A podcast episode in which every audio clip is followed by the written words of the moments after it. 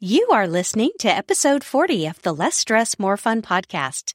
Today, we're going to be talking about the power of neutral thinking. You are listening to the Less Stress, More Fun podcast. I'm your host, certified coach Lisa Schwaller. Each week, we talk about how you can rise above the stress of modern living so that you can focus your energy on what matters most. All right, let's get started. Well, hello, hello. How are you doing today? Today's topic is an important one, I think. It's a powerful strategy for handling stress. And quite honestly, it can actually introduce an element of fun into your life. Your mind produces thousands of thoughts every single day. And believe it or not, each thought is entirely neutral until or unless you have another thought about it. As a coach, I really love the strategy of shifting into neutral, especially because in my practice, it's a very, very effective way to reduce stress and ground you in what you can control. Today, I'm going to talk about how to define negative, positive, and neutral thinking, how neutral thinking serves you in a powerful, perhaps surprising way, and I'll provide suggestions for getting into a neutral headspace. But let's start with talking about the definition of these different types of thoughts. Thoughts are thoughts, but what makes a thought positive or negative? It's all a matter of storytelling, really. You believe certain things to be true, or positive, or negative, depending on how you grew up and the experiences that you've had, the influences that you've been exposed to, and perhaps even your natural tendencies or strengths. For example, do you think that listening to podcasts is a good thing or a bad thing? A lot of people love podcasts and they say they learn a lot of things. It's an easy way to learn on the go. But some people think podcasts are a total waste of time and that there's too many of them. But really, it's all a matter of perspective. We can describe podcasts in totally neutral terms. It's simply words that are recorded for people to download and play anytime. The value judgment of whether it's a positive or a negative thing is applied by an individual's mind, their thinking. And this is really what makes political conversations fascinating for me.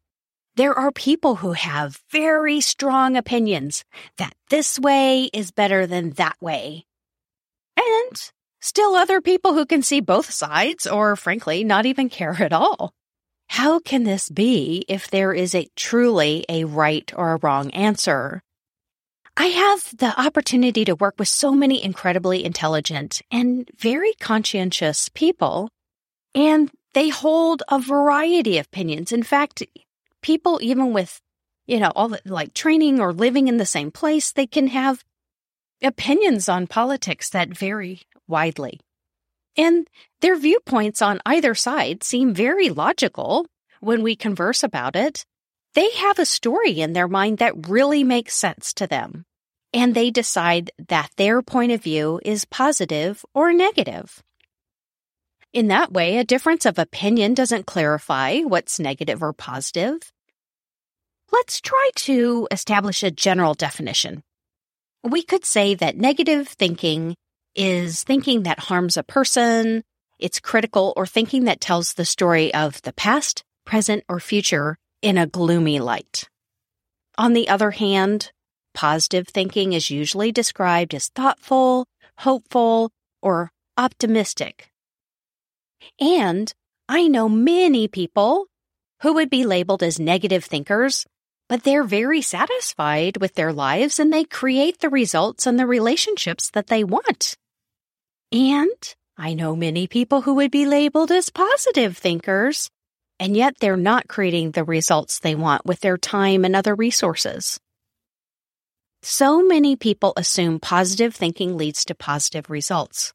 But the terms positive and negative are inherently subjective, And quite honestly, both can be harmful and helpful depending on the interpretation.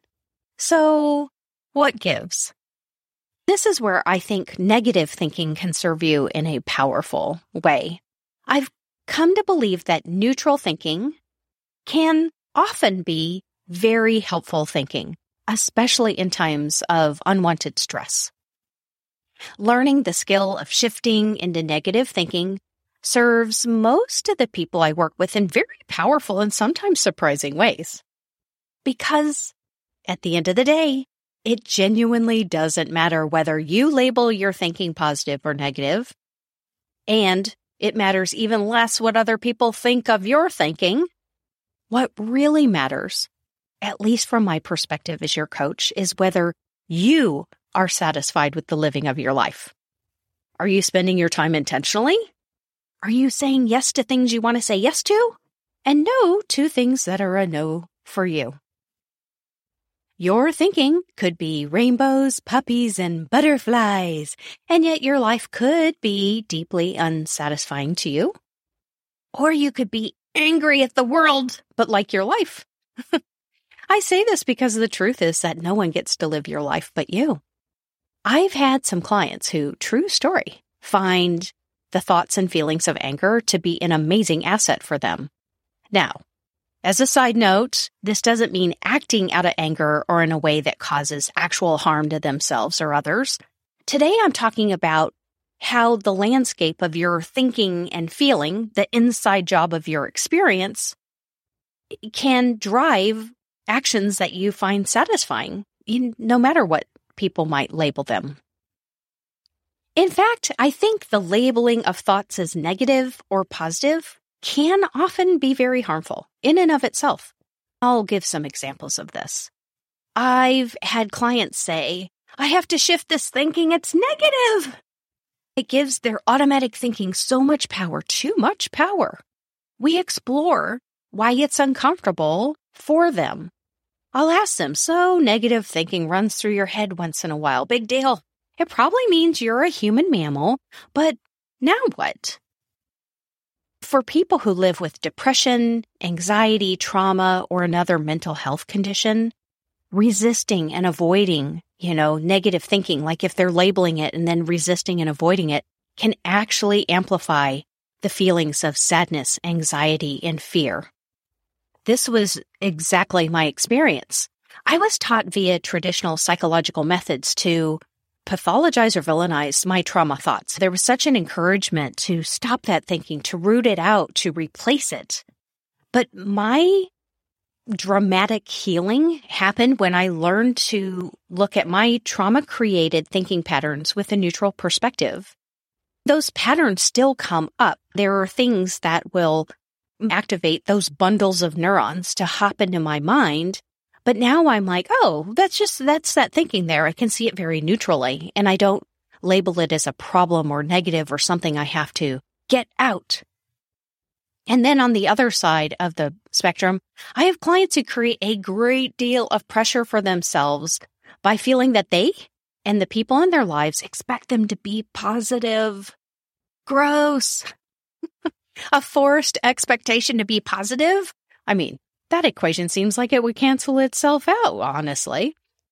I do think there is a difference between cultivating an expansive, future focused growth mindset and an expectation or pressure to shift into positive thinking whenever we're uncomfortable.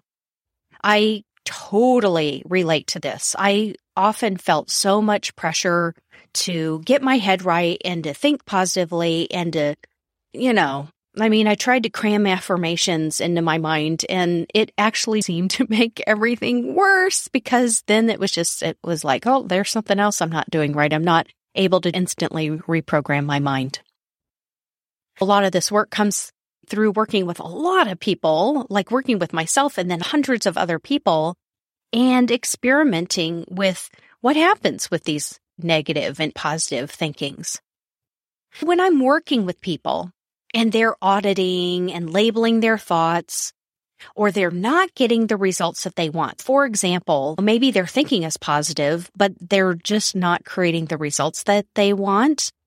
we often use those as indications to shift into neutral. Neutral thinking often sounds like simply narrating your life events. Okay. Neutral is numbers.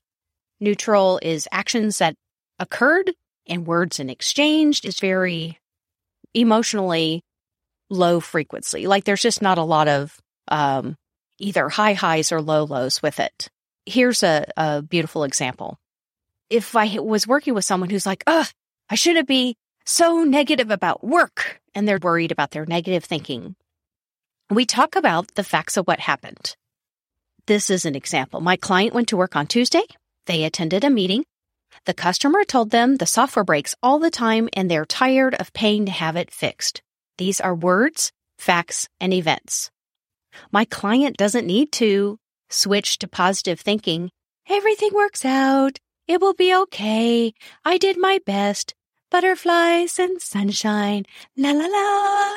In fact, doing that can actually be counterproductive. I mean, it's almost like that, that image of an ostrich putting their head under the sand. In this particular instance, this is a real example. We practice the, the skill of regulating their emotions, handling conflict differently, and being more effective. And that was one of the things that um, they had hired me to help them do. Shifting over to positive thinking, everything will be okay, wasn't getting them the results they wanted. But getting to neutral and deciding what to do from there was such an effective strategy. I use it over and over and over to help people unlock their best selves.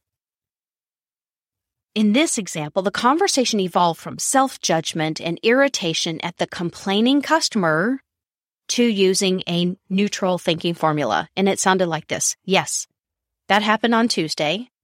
I get to decide what to think about the experience, and I get to decide in advance how I will handle myself next time. Neutral we looked at the story. We said, okay, on Tuesday, the customer reported a concern. I felt uncomfortable in the meeting. I reacted in my body with defensiveness, which caused me to get quiet in the meeting.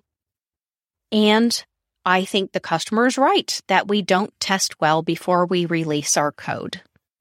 So next time, if I'm in a conversation like that where a customer is complaining and I'm feeling defensive because I'm feeling angry at our testing team, when I notice that defensiveness come up, I will breathe deeply three times. I will notice that defensiveness has arrived in my body. And at the same time, I can decide what I want to say in the meeting. I will practice not avoiding this feeling by going silent. It's perfectly okay to tell the customer that I need time to research and come back later with a proposal. And I think maybe over time, I'm going to, um, if I keep practicing this, letting that defensive feeling coming up, but then taking deep breaths and taking the time I need, I'm probably going to be able to look forward to actually being able to train myself to respond with curiosity in meetings in the future. That was a long example, but see how that wasn't positive thinking? It was very neutral. And it was very results oriented, very, very powerful. And as a side note, my client and I were able to use this experience to explore why defensiveness came up. And that allowed us to go and really deep and work together on their relationship with themselves. And I am excited because she's gotten so good at showing up with curiosity, and it really gives her customers a receptive sounding board now. And now her boss considers her a trusted resource for customer escalations. Isn't that great? Even better than that, she was able to calmly address the quality control issues with a more neutral approach. And now her team is experimenting with process improvements. Imagine that. It's so much more effective than saying, Oh, I'm thinking negatively. I need to just shift to positive. When we went into neutral, we were able to see the situation more holistically with a results oriented future focus. And it completely shifted my client's experience of being at work on difficult conversations. And she's becoming a more valuable asset in her organization. That's so much better than positive affirmations. Let me tell you, it's so exciting to watch that happen. And I see it happen over and over. But now let's turn this to you. I want to provide you suggestions for getting into a neutral headspace. You hang out with the Less Stress, More Fun podcast, which is very, it's a thinky place. We talk a lot about the thoughts that go through your head, thousands of them a day. And your brain likely has a habit of labeling some of them negative and some of them are positive. That's fine. That's nothing you need to change unless you decide it's a problem. I mean, after all, our thoughts are like weather. Sometimes the weather is sunny and sometimes it's rainy. And sometimes it's rainy and sunny at the same time. The weather is going to do what it's going to do no matter what you think about it. The same way that your thinking's going to do what it's going to do no matter what you think about it. The same applies, right? I shouldn't be so negative or I need to be positive. that's just labels. And thinking about your thinking isn't always enough to connect you to the action that you want to take. So how do you shift to neutral? First, pay attention to how you narrate or judge your thoughts. Notice whether that's generating stress for you is narrating, oh, I'm really thinking negative about this. I should think positively. Or, oh, they're a ne- negative thinker. Is that actually a distraction from the main issue that maybe you'd like to work on? That can happen a lot more than you realize. Instead of labeling your thoughts or other people's thoughts as positive or negative, maybe you use that mental narrator. We all seem to have one or more. Have them go to work for you. Describe the situation that is happening as if you're talking to someone from outer space. And I'll use another example. This is an example of ways you can practice shifting into neutral.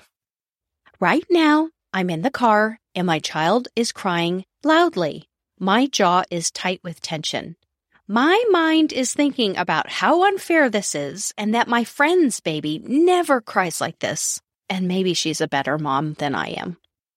Part of my mind is telling a story about my parenting. I feel sadness when my mind tells me this story, but I'm trying not to feel the sadness because I'm afraid I might start crying too. See how that's just explaining the story of what's happening? Like that mom is having an experience where there's a lot of thoughts and a lot of feelings, but when she's able to tell it with neutrality, shifting into neutral, and describing it in those terms, it gives a little bit of distance. In this example, there's a lot of humanity there as well. Today, we covered a lot of ground. We talked about um, thinking and how we would maybe define negative, positive thinking, how neutral thinking can serve you in a powerful way and maybe increase your results. Then I gave a couple of suggestions for getting into a neutral headspace. All right, it's time for Coach Lisa's homework. This week, notice if your mind labels your thinking as positive or negative, and if it does, whether there are judgments that come with that. Why? Then just practice neutral thinking. Practice telling the story that way. See if noticing the thinking or your body's experience and just describing what's happening with neutral terms, uh, see if that creates a little bit of openness for saying, ah, yes, this is what's happening. So now what do I want to do? What do I want to choose for myself? Negative thinking is not a bad thing. Positive thinking is not a good thing. Those are labels and thinking is neutral until we label it. Noticing how your brain narrates your life is an amazing tool for deciding what to do on purpose. One thing I am positive about is that living from intention, whenever possible, is a great thing. When you show up on purpose, when you can see what's happening and then decide and show up on purpose, you are really going to start living the less stress, more fun life. Thanks for listening. If you're enjoying what you're learning, I'd love to have you as a member of the Less Stress, More Fun community on Facebook. Join me there to continue the conversation from the podcast. Plus, you'll get access to things I share only with community members. I'll talk to you next week.